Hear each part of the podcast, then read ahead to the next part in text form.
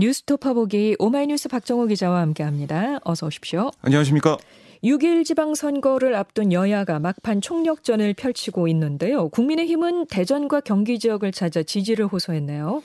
네, 어제 우선 오전 중앙선거대책위 현장 회의를 이장우 대전시장 후보 선거사무소에서 열어서 지지층 결집에 나섰는데요. 권성동 공동선대위원장은 집권여당 원내대표로서 대전의 발전을 위해 이 후보가 약속한 사업이 성공할 수 있도록 예산 폭탄을 확실히 투여하겠다. 윤석열 대통령과 머리를 맞대고 지역 현안을 확실하게 챙기겠다라고 강조를 했고요. 김기현 공동선대위원장은 제주를 찾아 지지를 호소했습니다.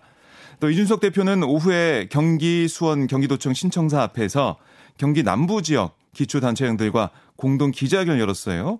아, 여기서 윤석열 정부는 국민들, 도민들과의 약속을 무엇보다도 소중하게 생각하는 정부다. 지역 현안과 관련한 공약 이행 의지를 밝혔고 권성동 원내대표는 이 후보들이 당선되면 당선 지역에 우선적으로 예산을 배정하는 쪽으로 해서 공약이 빠른 시간 내에 이행되도록 최선을 다하겠다 이렇게 강조를 했습니다.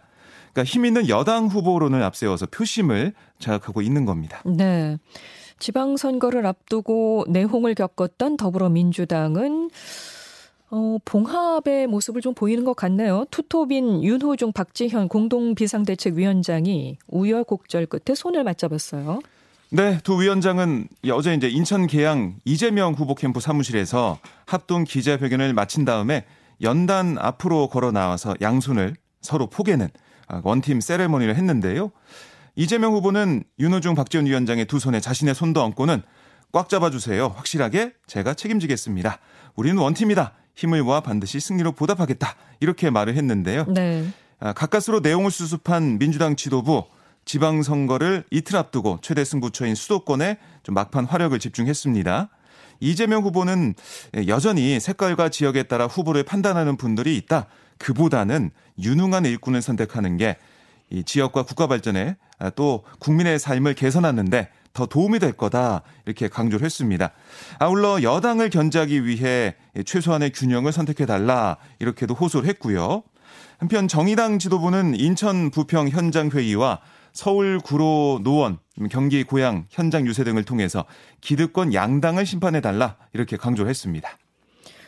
어, 여야가 치열한 유세전을 펼치는 상황에서 이재명 후보가 꺼내든 김포공항 이전 공약이 전국 선거 이슈로 확산하는 모양새입니다. 네, 국민의힘의 이제 권성동 원내대표는 지난 대선 때 기축 통화를 운운하던 경제적 허언증이 이제는 교통 분야로 전파됐다. 이렇게 강하게 비판을 했고요.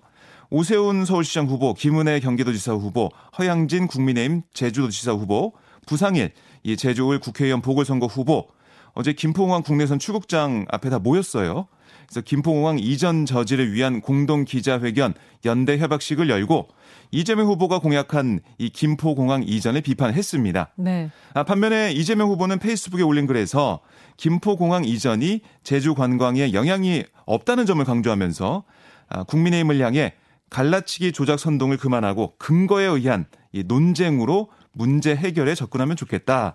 아, 이렇게 강조를 했습니다. 하지만 이 당내에서도 여러 가지 얘기가 나오고 있는데요.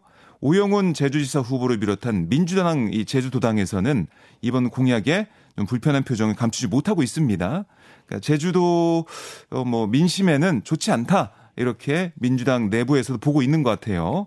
논란이 계속되자 윤호중 공동비대위원장 어, 어제 라디오 인터뷰에서 중앙당 공약은 아니다. 한개 지역에서 결정할 일이 아니다. 차차 판단할 일이다. 이렇게 얘기하면서 재차 선을 그었습니다. 네. 아, 지방선거를 코앞에 둔 상황에서 이 김포공항 이전 이슈가 표심에 얼마나 영향을 줄지 이것도 좀 지켜봐야겠습니다. 네. 중앙선거관리위원회가 김은혜 국민의힘 경기도지사 후보의 재산 허위 축소 신고를 사실로 인정을 했군요. 네. 선관위는 김은혜 후보자의 재산 신고 내역 가운데 뭐 건물 배우자 빌딩 여기에 대한 가액 이게 14억 9,408만 8천 원을 과소 신고해서 사실에 부합하지 않는다. 이렇게 발표를 했는데요. 배우자의 빌딩 가액 이게 이제 173억 6,194만 3천 원으로 기재해야 되는데 158억 6,785만 5천 원으로 과소 신고했다는 겁니다. 선관위는 또 김 후보자가 배우자의 증권 가액을 9억 6,034만 5천 원으로 기재했어야 했지만 계좌 일부를 누락해 8억 3,665만 5천 원으로 그러니까 1억 2,369만 원을 과소 신고했다. 이렇게 봤고요.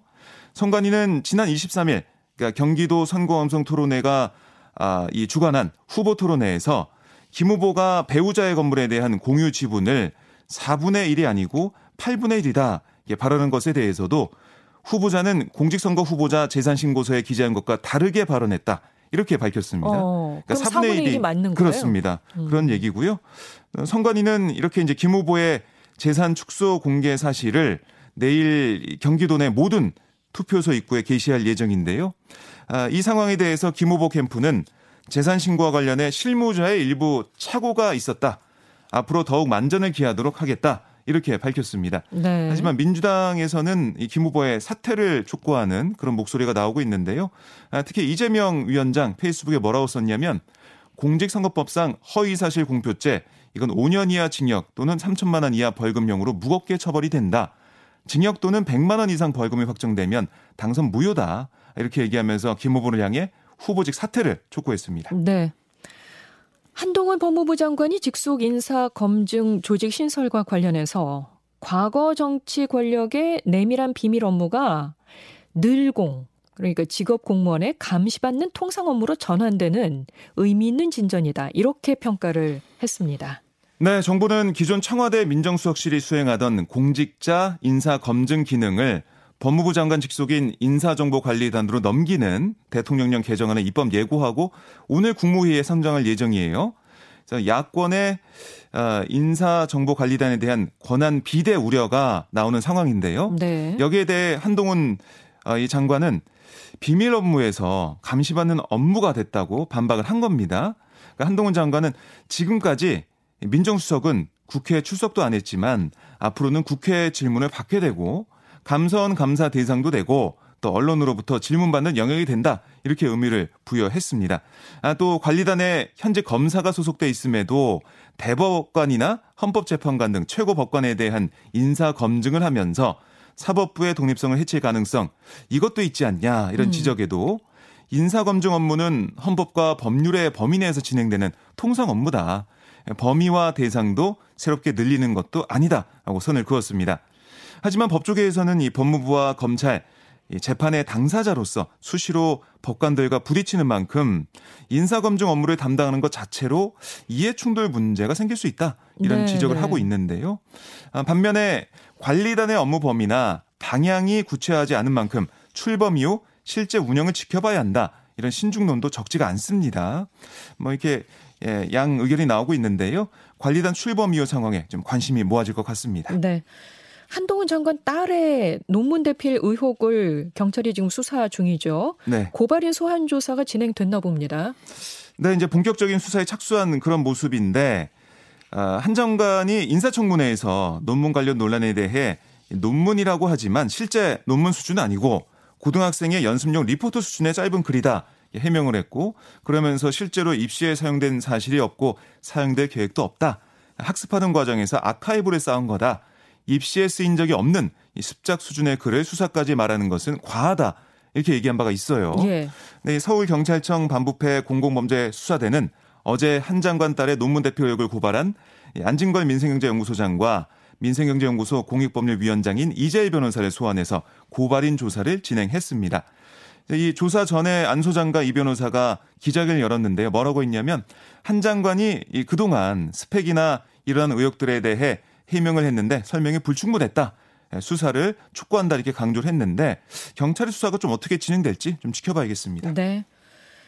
이준석 국민의힘 대표가 6일 지방선거 직후에 우크라이나를 위로 방문하겠다고 예고를 했습니다. 네. 어, 강용석 무소속 경기지사 후보가 검찰에 이 후보에 대한 출국 금지 요청서를 제출했네요.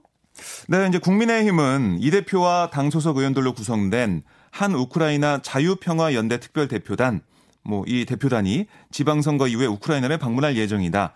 이렇게 밝혔어요. 아, 그런데 이 대표에 대해 금품 수수 및 성상납 의혹을 제기해온 강용석 후보 어제 기자회견을 열고 검찰은 조속히 출국 금지 신청을 법무부에 올려서 한동훈 장관으로부터 빨리 결재받고 이준석 대표와 김철근 당대표 정무실장 그리고 이 대표의 법률 대리인인 김영기 변호사의 등에 대한 출국 금지를 해라. 이렇게 말을 했어요. 이어서 출국 금지를 하지 않아 이준석 대표가 해외 도피하게 되면 직무유기의 책임을 면하기 어려울 거다. 이렇게 주장을 하기도 했습니다. 그래서 이, 이 대표에게 기자들이 관련해서 좀 물어봤더니 이 대표가 이런 것까지 대응해야 할 필요가 있나 싶다. 라며 불쾌감을 드러냈는데요. 우선 강용석 후보가 출국 금지 요청서를 접수한 상황이라 정부가 어떤 결정을 내릴지 지켜봐야겠습니다. 네.